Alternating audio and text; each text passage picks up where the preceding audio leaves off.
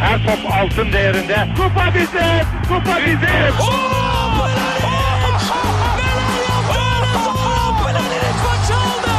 Dengeli de attı. İsabeti de buldu. Matta Fontaine. Zora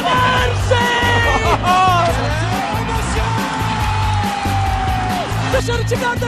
Geldi, geldi, geldi.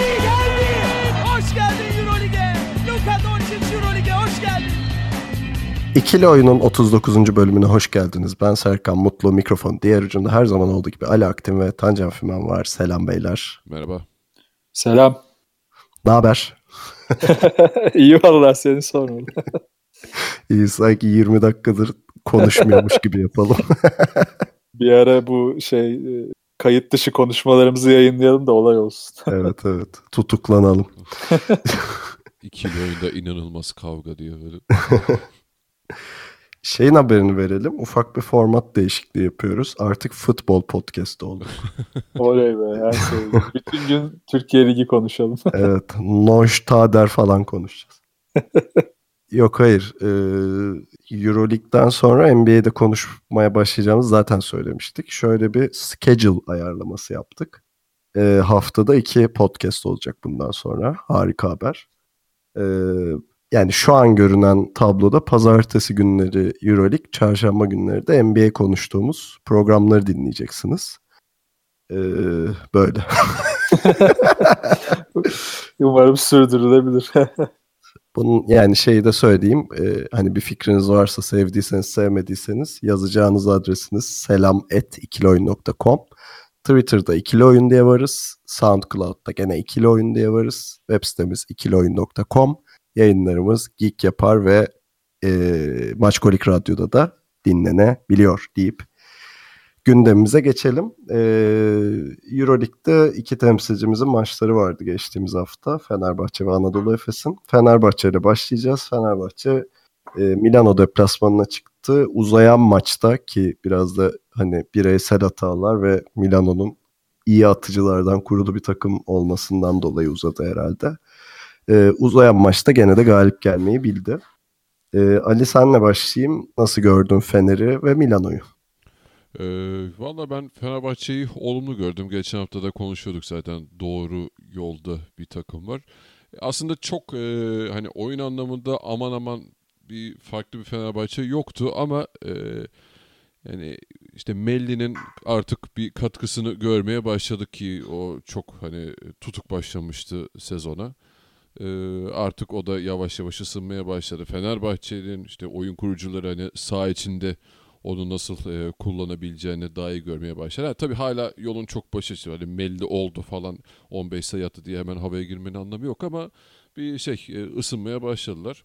E, bu geçen haftadan hani gördüğümüz işte e, Eurobasket'ten de çok formda dönen Sulukas, Datome, Veseli falan e, o, o üçlünün üzerinden gitmeye devam etti Fenerbahçe. Sadece tek farkı burada işte Veseli çok e, erken bir faal problemine girdi.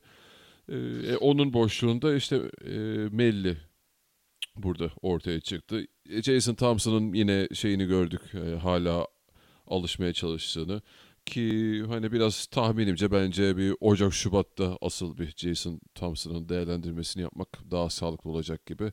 Bir de direkt NBA'den gelse hani belki neyse diyecektim ama e, Çin'de böyle eğlence ortamından geldiği için çok da şu an bir şey diyemiyorum. Ee, e, Vanamaker mesela e, hani Darüşşafaka'da gördüğümüz Vanamaker'a daha yakın bir oyun sergiledi. Böyle hani içeriye omzu koyaraktan çok zor şutlar, e, pozisyonlar bitirdi. Ama e, genele bakarsak hani bu maçın yıldızı benim gözümde Sulukas'tı. Yani yine böyle biraz e, bizi sinirlendiren top kayıplarına girse bile çok e, kritik üçlüklerle e, Fenerbahçe'ye galibiyeti getirdi bence. Tancan, e, Milano'yu biraz Efes'e benzetiyorum. Abi Şekli bir şey olarak. diyeyim mi? Şimdi sen sözü verirken aynısı geçiyordu aklımdan. Mil- Milano İtalya'nın Efes'idir diyecektim. Allah belamızı versin bunu konuşmadık. ya şu yüzden topu elinde isteyen e, iki adamları var. Bunların ikisi de iyi atıcılar. Gadolak ve Theodore'dan bahsediyorum. Ama bu da bir şey getiriyor, bir dezavantaj getiriyor maçın belli anlarında. E, yani şunu da öngörüyorum. Milano bu sene özellikle kendi sahasında çok takıma sorun yaratacaktır. Gerçekten iyi atıcıları var. Yani Dairis Bertans, e, Vladimir Mitsov, Gadolak, Theodor dörtlüsü yani her biri büyük sorun çıkartacak e, içeride dışarıda e, adamlar. E, sen de bize Milano'yu anlat o zaman ve Fenerbahçe'yi de tabii ki de anlatmaktan çekinme. Eyvallah. ya Milano'da dediğin çok doğru. Çok iyi atıcılar var. Üstüne de çembere çok iyi giden iki tane oyuncuları var. Yani atıcılar durduğu zaman da çembere çok rahat gidiyorlar. Hatta Fenerbahçe'yi konuşurken Milano'ya değineceğim en kritik konu buydu. Yani Fenerbahçe ile aradaki farkı kapatırken ki dönemler hep çembere rahat gittikleri, Fenerbahçe'nin çember savunmasının düştüğü dönemlerdi. Ama tabii bunun hem avantajı hem avantajı hem dezavantajı var. Yani Gadılak'la Theodor her zaman doğru paylaşım yapamıyorlar henüz. yani fena bir takım kurmamış. İkisinin dengesini biraz daha ayarlayıp bir de onların drive'larını dışarıya döndürmeye başlayınca yani savunma dengesini bozduktan sonra biraz daha pas yapmalarını sağlayabilirse çok çok daha tehlikeli bir takım olabilirler. Ama tabii Milano bu hani e, işte dediğin gibi yani benim de aklıma gelen şey onlar da İtalyan Anadolu Efes'i. Yani çok fazla dengesizlik yaşayacaklar. Çok fazla takıma sorun çıkaracaklar. Ee, bunu en aza indirmek için Misov'un e, sürekli çok önemli.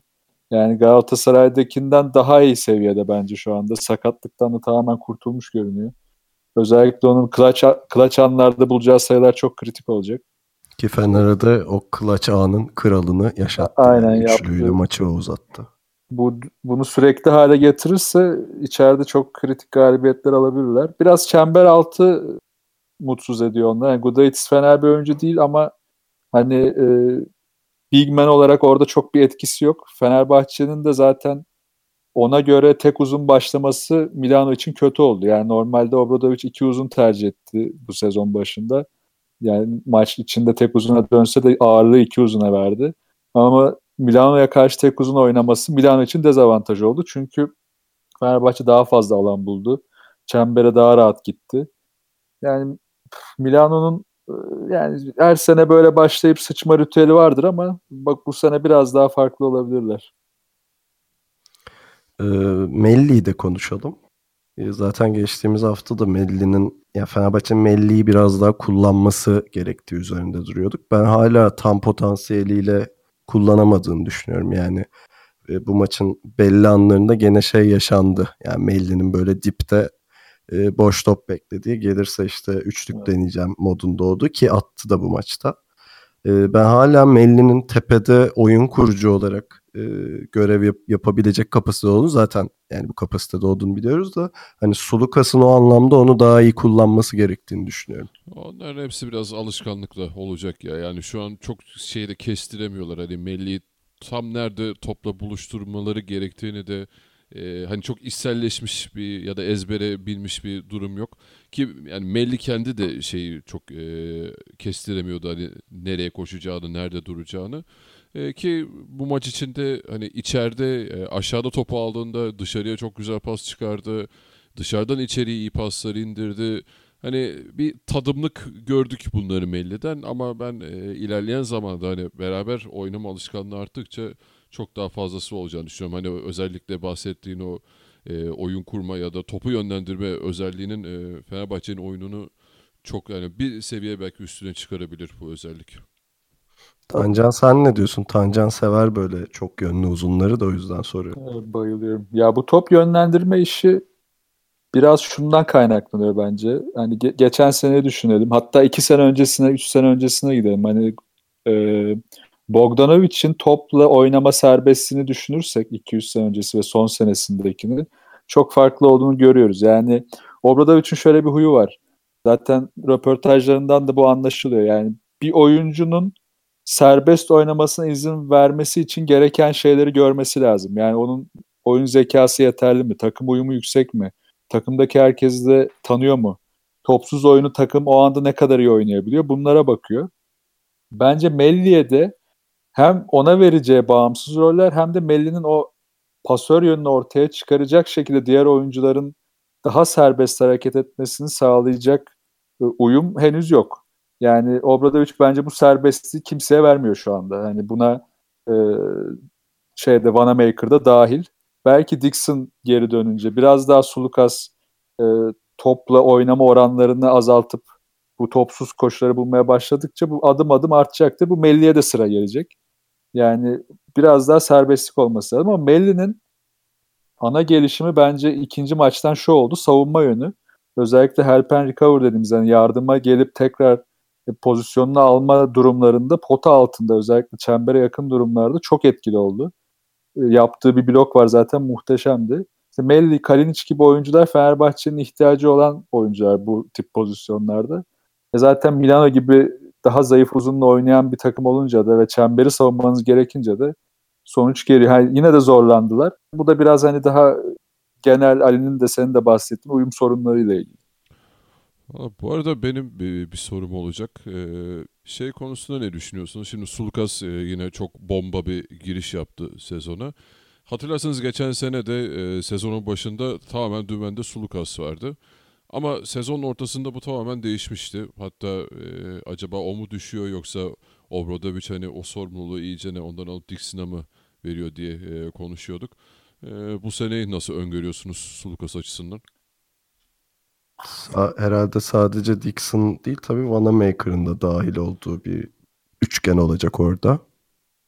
Ee, ya ben şey konusunda çekincem yok ya Sulukas'ın bu takımın lideri olacağını öngörüyorum. Yani sezon sonuna kadar bu böyle olacak. Çünkü en azından ilk döneminde o kesin. Çünkü Fenerbahçe hala en büyük verimi eskilerinden almaya devam ediyor. Ee, şey anlamında söylüyorum. Yani böyle maçın zora girdiği anlarda işte Datome ve Sulukas'ın ikili oyunlarına çok e, güveniyor orada. Ya da Veseli'nin e, açacağı alanlara diyeyim. E, şey ama ya bir, bir, bir sorun yaşanacağını sanmıyorum bu, bu yönde ama Sulukas'ın geçtiğimiz sene yaşadığı biraz da kişisel bir performans düşüklüğü olmuştu. Ya Sulukas'ın en büyük derdi bence şu e, atması gereken yani pozisyonları bazen atmıyor. Bu da bence demin bahsettiğim böyle arada kalmışlığından kaynaklanıyor. Yani serbest miyim değil miyim? Oyunumu oynamalıyım yoksa ben mi oyunu yaratmalıyım arasında kalıyor biraz. Bunu çözerse ve Vanamaker'da ben uyumunun fena olmadığını düşünüyorum şu ana kadar. Bunu çözerse hani atması gereken topları atıp tercihleri doğru yapmaya başlarsa bu süreç devam edebilir. Hani daha fazla dümende kalabilir. Ama bir sıkıntısı da şu. 13 top kaybı yaptı Fenerbahçe ve bunların çoğu süreyi kullanamayıp son saniyelere kaldığımız hücumlarda oldu ve klaç anlarda çok elinde top patladı Solukas'ın. Burada da hızlı karar alması lazım. Bunları çözerse bence gayet bu pozisyonda devam edebilir. Bence bu sene bu atıcı tarafını da daha iyi gösteriyor. Zaten yani zaten şeyi çok iyiydi. Ee, özellikle sonlara doğru üçlük oranı çok yüksekti Sulukas'ın. Bayağı yüzdeli. Evet, çok kritikti o toplar bir de. Evet yani hiç şey yapmıyor, çekinmiyor. O güzel bir şey. Yani orada Datome'den aldığı bir yük var kesinlikle. Ee, bir de Dixon'sız bir Fenerbahçe'den bahsediyoruz. Hani dış atış anlamında Sudukas'a çok ihtiyaç var zaten şu anda. İşte belki de Melli'nin yönlendirdiği düzenler başlayıp da Sulukas'ın toplu oynayıp değil de topsuz alıp attığı şutlar çok daha değerli olabilir ileride. Aynen yani o tepede Melli üzerinden oyun kurmak evet. yani bir Draymond Green tarzı bir e, şeyle ya da yok hiç tarzı bir yapıya geçmek Fenerbahçe çok şey katabilir yani. Ee, bir de son olarak ha, buyur abi. Şey övelim mi diyecektim biraz da Datome'yi. tam, tam onu diyordum. Datome diyecektim. Ee, 2005 10, pardon 2015-2016 Datome'si sahnede gibi görünüyor. Yani en azından bir şey. üstü mü yoksa hatta ben onu diyecektim yani. Çok acayip başladı yani sezona. Bence orada Melli'nin gelmesi onu çok rahatlattı. Yani şey İtalyanca konuşabileceği bir anlamında değil de. yani takım içi gruplaşmalar var. hani Datome'den beklenen fizikli ve uzun bir yani dört numaraya da kayabiliyor ya. Ee, hani orada Mello'nun yüklerini alınca o keçen şutları çok daha rahat atmaya başladı bence şey Datome. Datome'nin en büyük şansı da hazır geldi ya bu sene. Geçen sene maç oynamadan gelince çünkü Datome maç kondisyonuna çok ihtiyaç duyan bir oyuncu. Bu sene hazır gelmesi çok avantaj oldu Fenerbahçe için. Bir de sadece keçen şut değil hani 1'e 9 oyunları da çok iyi bu sene ya. Yani alıp tamamen evet, kendi evet. pozisyonunu yaratıp bitirmesi falan yani şu aşırı zevk alıyorum ben şu anda Tome'den. Yazın o bir makine almıştı galiba şeye hazırlanmadan Ha, Eurobasket'e. Ne, ne onun adı ya? Böyle aşağı koyuyorsun filesi Şu- var. Şut makinesi. Şut makinesi. Ama çok güzel bir şey. Çok özeniyorum onu görüp. Amazon'dan sipariş edeyim. Shooting machine. Ya Yok, bir o- şey daha ekleyeceğim bu arada aklıma geldi bir ya. Söyleyecektim de unuttum. Şey Fenerbahçe'nin şey eksiği var ya. Faul alamıyor Fenerbahçe. Bu maçta da yaşadı onu. Geçen maçta da yaşamıştı. Yani biraz daha faul alıp yani rakiplerin hem faul problemine sokarak dengesini bozması hem de biraz daha sayı bulması lazım oradan. O da büyük bir sıkıntı. 12 e, kez çizgide top kullanmışlar. 6'sı Vanamaker bu arada. Şey Ha. olarak söyleyeyim. İşte bir Vanamaker alabiliyor. O da belli anlarda. Şey gelince belki biraz daha hani hem Thompson biraz daha ısınınca hem Kalinic de eklenince Fener biraz daha potaya yaklaşıp oralarda o pozisyon sayısını arttırabilir belki. Evet, bunu Yudohi yapıyordu işte geçen sene. Evet. Biraz Veseli'nin faul problemine girmiş olmasındandır tabii. Yani süresi zaten azdı Veseli'nin. Evet. Zaten şeye alıştık. Mutlaka bir uzun faul problemine giriyor şeyin sezonun başından beri. Bu sefer Jason Thompson değil Veseli girdi. 5 faulle oyun dışı kaldı zaten. Ee, ama haklısın mesela Sulukas hiç gitmemiş çizgiye. Şimdi bakıyorum yani. Aynen. Ee, peki Fenerbahçe bu kadar. Ekleyeceğiniz bir şey yoksa kısa bir ara verip Anadolu Efes'le devam edelim.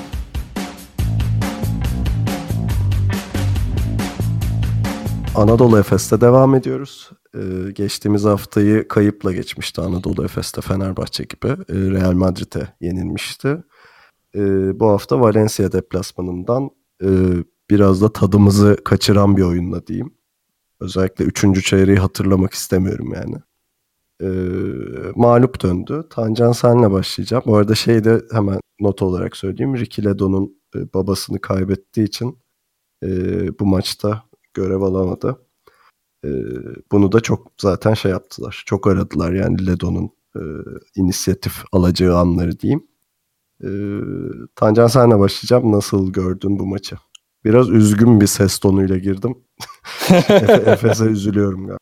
Yani evet cidden artık sezon bayağı zor geçecek gibi duruyor ya belli oldu yani. Hiç hala ışık yok. Hani arada bir Fenerbahçe galibiyeti geldi.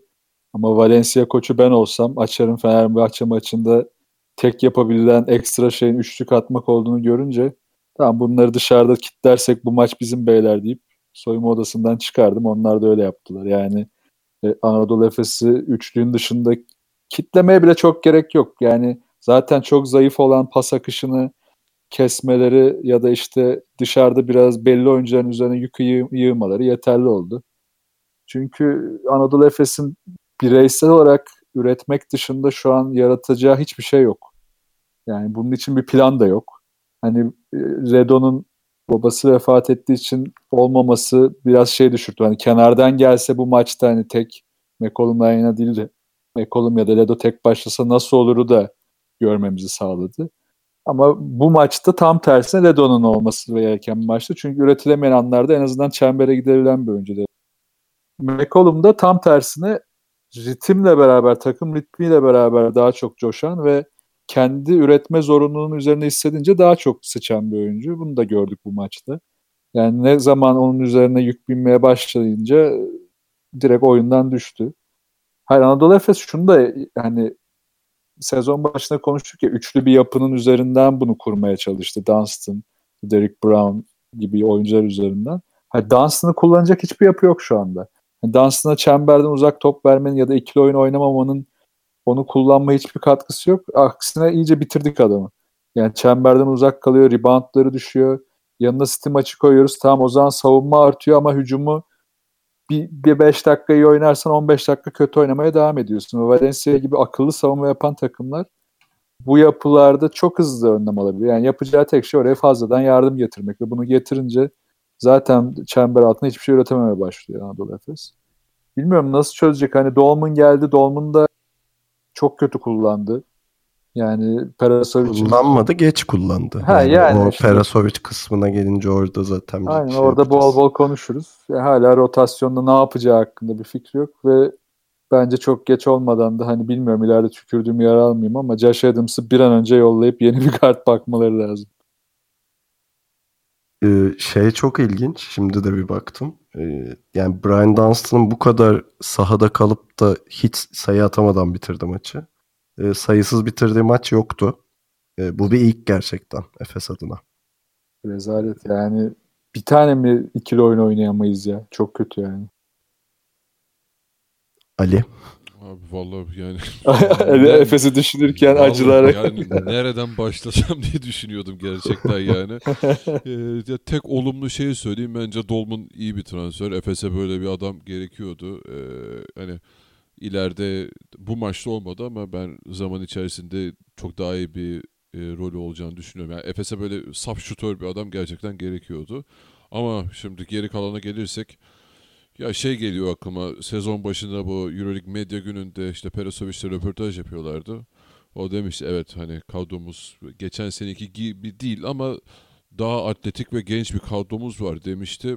Hani şaka mı yaptı yani alkollü müydü yani şey bu kadro ne daha genç ne daha atlet yani gerçekten tamamen McCollum'un eline bakan takım oyunu hiç oturmamış. Yani seviye olarak bakıyorsun ne Josh Adams ne Edo Muric bu seviyenin adamları değil bence. Ee, yani bilmiyorum Brown olmadığı için mi bu kadar e, Stimaç'la Dunstan'ı beraber oynatmaya mahkum kalıyor ama yani Efes'in hücum e, gücü şu an o kadar düşük ki yaratıcılık o kadar düşük ki ben gerçekten e, maçı izlerken e, 70'i göremeyeceğini düşünüyordum Efes'in. Ki hani Valencia biraz rölantide götürdü maç sonunda hani e, skoru ko- e, korumaya oynadılar da o yüzden bence e, böyle bittik. Valencia gerçekten sert bir takım. Hani iyice ne böyle averaja falan oynasalardı yok yani ben Efes 70'i bile bulamayacaktı diye düşünüyorum. Bunun içinden nasıl çıkacak Efes? Hani ulan ileride lafımızı yutar mıyız diye düşünüyorum da hiç dediğiniz gibi ışık vermiyor. Ee, hani Simon'uydu. Ya abi Doğuş bile 20 küsür dakika oynadı şu maçta ya. Yani kim ne öğretecek yani tamamen işte McCollum atacak. Ee, şey çok e, tabii inanılmaz bir maç oynadı bu arada. İşte maç gerçekten e, kariyerinin belki de e, en yüksek rakamına ulaşmış olabilir emin değilim ama e, tamam süper oynadı ama hiçbiri yetmiyor ki bunların ve hani gelecekte bu nasıl şekillenecek de nasıl oynayacak Efes hiçbir fikrim yok valla. Ya Stimaç'ın özelliği tabii hiç vazgeçmeyen bir adam. Çok da pozitif. Hani takımın yani mesela Brian Dunstan biraz oyuna küstü. Bunu anlıyorsun yani. istediği topları alamayınca ki çok normal. Ee, ama Stimaç öyle değil yani. Adam hiç yoktan yaratabiliyor işte. Hücum reboundu çekiyor orada bitiriyor falan. Ee, hani yeteneğine kıyasla oradaki mücadelesiyle arayı kapatan bir adam olduğu için hani Efes'in en değerli oyuncusuydu herhalde bugün. E, Ben şeyi de söylemek istiyorum abi. E, Bu sözümü de yutmayacağıma çok eminim. Yani McCollum okey böyle kağıt üstünde getirdiği bir yarar var ama zararı daha fazla bir adam bence. Yani şey bu Örtel 2-0 gibi oynuyor şu anda. Hani zaten biz Efe- hani hep böyle Örtel şeydi ya ağızlara sakızdı ya işte kendi e, şeyini istatistiğini yapıyor gidiyor falan diye. Bu, bu daha da beter yani. Bu Abi ama adam bu yani yani şey de değil ki e, sürpriz çıkmadı ki bu yani Hurtel Yok, de yok, öyle. böyleydi. Yani bu o yüzden aslında tam şimdi hani Perasovic'le konuşacağız ama adama da bir şey demiyorum. E, eldeki malzeme bu. Yani ya şey e, Obradovic'in Dixon'a yaptığı gibi süper bir e, değişim mi içine sokacaksın. Ama McCollum bu. Yani ben açıkçası daha fazlasını da beklemiyorum. Hani nasıl Keith Langford e, işte savunması olmayan ve tamamen skor odaklı bir adamsa McCollum da öyle yani savunması olmayan. E, o yüzden Doğuş'un bu kadar 20 küsur dakika oynadığı bir adam oldu bu da. Ya, Ya. burada biraz Kronoslav Simona kalıyor bence bu iş. Ee, o da sayısız bitirdi bu maçı. Fenerbahçe'ye karşı çok iyi oynamıştı mesela ligde. Ee, yani m- şey çerçeve buyken Kronoslav Simon'dan da hiç fayda göremeyince Efes'in kazanması çok zor oluyor yani. Temel sorun o gibi. Ya Perasovic'in işte oradaki sıkıntısı başta dediğim konu. Kendisi takımdan bence ne alabileceğini planlamıyor. Yani Anadolu Efes iyi savunma yaptığı anları düşündüğümüzde ki bunlar çok kısa anlar. O zaman işte McCollum işte ya da o hızlı hücum bir geçiş hücumuna geçtiğinde Kronos'ta Simon'un işe yaradığını görüyoruz. Yani McCollum'u başta dediğim gibi McCollum'u set hücumuna devam eline verirsen olacağı bu. Yani dediğinde çok haklısın. Takıma zarar vermeye başlar. Ama McCollum'la bir takım ritmi yaratıp hızlı hücum oynayan yani hızlı hücum ağırlıklı oynayan, iyi savunma yapan ve bu savunma üzerinden devamlı pozisyon üreten bir takım yaratabilirsen McCollum o zaman fayda olur. O zaman işte Simon geçiş hücumlarında asist yapmaya başlar falan filan. Bu böyle zincirleme gidecek bir şey. Ama şu anda hiçbirinin esamesi yok. Ha, onu Öyle olunca da hepsine da sövüyoruz yani. şey yapamazsın abi. Bütün e, maçı şey yığamazsın. İşte maçın üzerine yükleyip Şimdi şöyle Tabii. oluyor. e, Tamam sen işte maça veriyorsun. Sırtını alıyor. Omuzu yüklüyor. Bir şekilde o sayıyı çıkarıyor sana. Ama sen sürekli böyle oynamaya başladığın için senin dış adamların iyicene düşmeye başlıyor. Çünkü hiçbirinin Tabii. elinde top değmiyor. Şut denemiyorlar. ısınamıyorlar. Tamam yani işte maç orada parlıyor. Sen bir şekilde skor olarak belki maçtan kopmuyorsun ama e, senin kalan 3-4 oyuncun yani kanat oyuncuları en azından maçtan kopmuş oluyor böyle. Ki Anadolu Efes'in ana gücü şut olmalı. Yani dediğin oyunu yani içeriye indireceği anlar maçın belli anları olur. Yani tıkandığı anlar daha belki periyot sonları gibi bölümler olur. O zaman zaten sizin maçın değeri anlaşılır. Şu üçüncü çeyreği biraz konuşalım mı? Yani Perasovic üzerinden biraz da. Yani üçüncü çeyrek e, Perasovic üçüncü çeyrekteki hamlesini maç 28-8 iken ya pardon çeyrek skoru 28-8 iken e, 6 saniye kala Doelman'ı alarak yaptı. Yani ben gerçekten şey hayretler içerisinde izledim üçüncü çeyreği. Hani Efes'i son yıllarda bu kadar aciz bir halde görmemiştim. Üçüncü çeyrek üzerinden bahsediyorum. Ya orada oyuncu değiştirmemesini ben hiç anlamadım zaten. Yani o kadar çok hamle yapabilirdi ki orada. Yani sırf oyuncu değiştirmek de değil. Saha içinde de belli değişiklikler yapabilirdi. Savunmadaki değişiklikler ya da işte biraz daha hücum tercihleriyle ilgili değişiklikler. Yani yine biraz şeye geliyoruz. Geçen sene de bunu Serzeniş'in çok yapmıştık yani. Ya ya söylüyor dinlemiyorlar ya söylemiyor. Söylemiyorsa çok kötü. Hani senle de konuştuk hani maç sırasında. Mola da bir tercih olabilir burada. Birçok antrenör tercih etmese de ki ben de mesela koç olsam tercih etmem. Ama artık kan alınacak duruma geldiyse maç yani pardon kan akacak duruma geldiyse alabilirdi hani ama bu tercihini bile yapıp yapmayacağının farkında değil. Ya Perasovic de bir hiç konsantre değil bu sezona. Onu, onu da anlayabilmiş değilim. Arada Ya o... ben şeye çok şaşırdım. Pardon Ali böleceğim. Yok abi, buyur. Maçtan sonra Perasovic şey dedi. Üçüncü çeyrekte maç bitti, bitmişti zaten dedi. Ya demek ki E kafasında bitirmiş orada. Tamam Ya, niye bir şey yapmadın maç bitiyorsa? Yani öyle iz- izlemek hani koçsun sen biz de iz- en iyi yerden izledin o zaman. Ha, bir, bir koç kafasında maçı bitiriyorsa zaten o koçla hiç çalışmamak lazım. Yani maç ne olursa olsun sen son 3-4 dakika 20 sayı geride de giriyor olabilirsin. O anda o takımdan alabileceğin bir şeyler ya da verebileceğin bir şeyler olabilir. Abi Eğer sen daha 3. periyottan bunu bitiriyorsan geçmiş olsun. Yani. şey yap abi sen o molayı al yine maçı kaybet. Ben ona da okeyim. Ama bu şey olur. e, geleceğe bir yatırım olur. Senin alacağın o mola, o orada yapacağın konuşma yani o sistem gerçekten bir sonraki maçlar için ders olur sana. E, Obradoviç mesela bunu yaptı geçen hafta. Çok erken girdim olaya. E, ki bunda demiştik hani tamam e, bunlar olabilir. E, Fenerbahçe toparladıkça zaten düzelecek bunlar. Ama Hayır, zaten bir de Efes hani üçüncü çeyreğinden hani çıktı orada işte dördüncü çeyreğe çok güçlü girdi. Yani şey değil ki sihirli değnekle dokunmadın ki takımla bir konuşman gerekiyor. Bu net yani. Yani mola alır almaz. Bundan da ziyade gerçekten oyuna etki etmeye çalışmadı yani. Evet esas sıkıntı o. Yani kenardaki konuşmaların da oyuncular üzerinde pek bir etkisi yok şu anda. Yani çeyrek aralarındaki dönüşler biraz da hani bireysel heyecanla da olabiliyor. Yani bir, bir kişi bile gaza gelse bir etki gösteriyor ki bu etki de işte ne kadar sürüklü, e, sürdürülebilir oluyor gördük fazla dayanmadı yani. Ee, bir diğer tatsız konudan bahsedeyim o zaman. Ee, Efes işte ilk iki hafta iki mağlubiyetle kapattı. Önümüzdeki hafta çift maç haftası. Ee, ve Efes Fenerbahçe ve CSK ile oynayacak. Ee, Bayağı zor.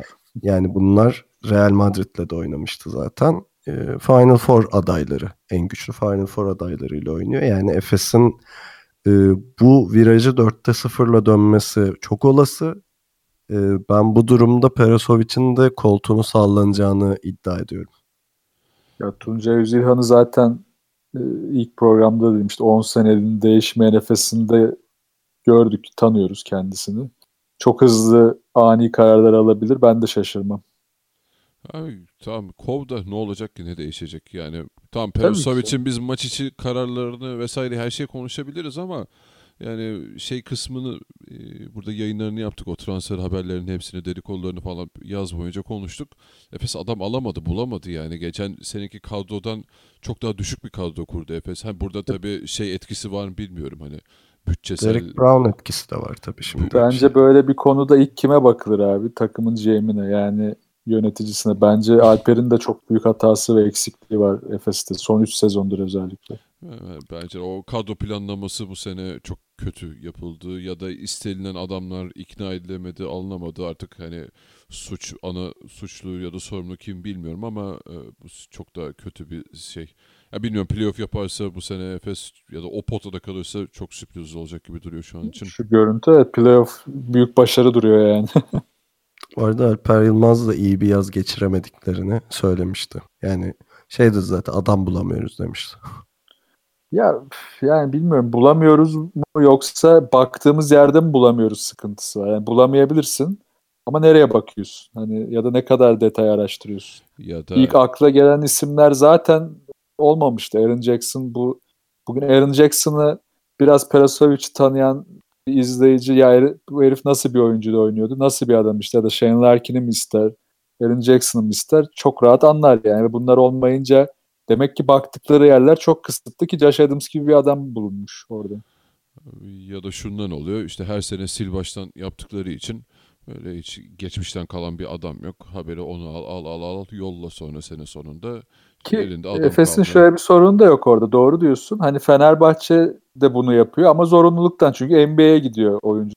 Fenerbahçe tedrisat yani daha doğrusu Obradoviç tedrisat, tedrisatından geçen oyuncuların durumu ortada. Ama Anadolu Efes'ten son 4-5 sene içinde bir yere gelmiş oyuncu yok. Ya bir de mesela gene Fenerbahçe'yi konuşurken hani Nunnally e, Fenerbahçe'ye gelmeden önce yani İtalya'da oynarken kendi takımının lideri konumunda bir Sayın adamdı. Krabi. Hani Fenerbahçe'ye geldiğinde rolünün kısıtlanmasını kabul edebiliyor oyuncular. Ama Efes'te böyle bir durum yok yani. Herkes eli, top şey topu elinde istiyor. Ledo ve McCollum'dan konuşuyorum yani burada. Hani e, bir törpüleme yapılacaksa bence buradan başlamak gerekiyor zaten.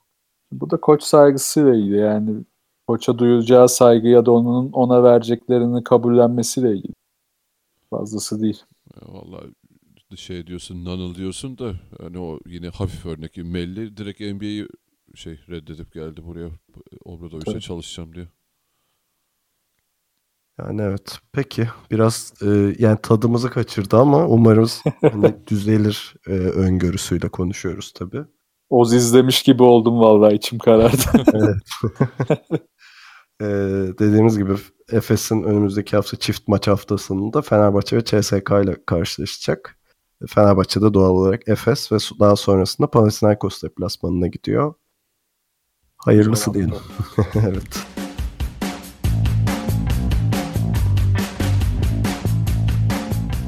İkili oyunu dinlediğiniz için çok teşekkürler. Sizi çok seviyoruz. Hastanızız. Ee, bizi her zaman olduğu gibi ikilioyun.com adresinden ve ikilioyun Twitter hesabından takip edebilirsiniz. Mail adresimiz değişmiyor. Selam at ikilioyun.com ee, SoundCloud'da ikili oyun diye varız. Aynı zamanda yayınlarımızı Geek Yapar'da ve Maçkolik Radyo'da takip edebilirsiniz. Programın başında da söylediğim gibi e, bir deneme yapıyoruz. İşte haftada iki yayın, bir Euroleague, bir NBA olmak üzere. Bu nedenle çarşamba günü NBA yayınımızda tekrar görüşmek üzere diyelim. Kendinize iyi bakın ve hoşçakalın. Hoşçakalın. Hoşçakalın.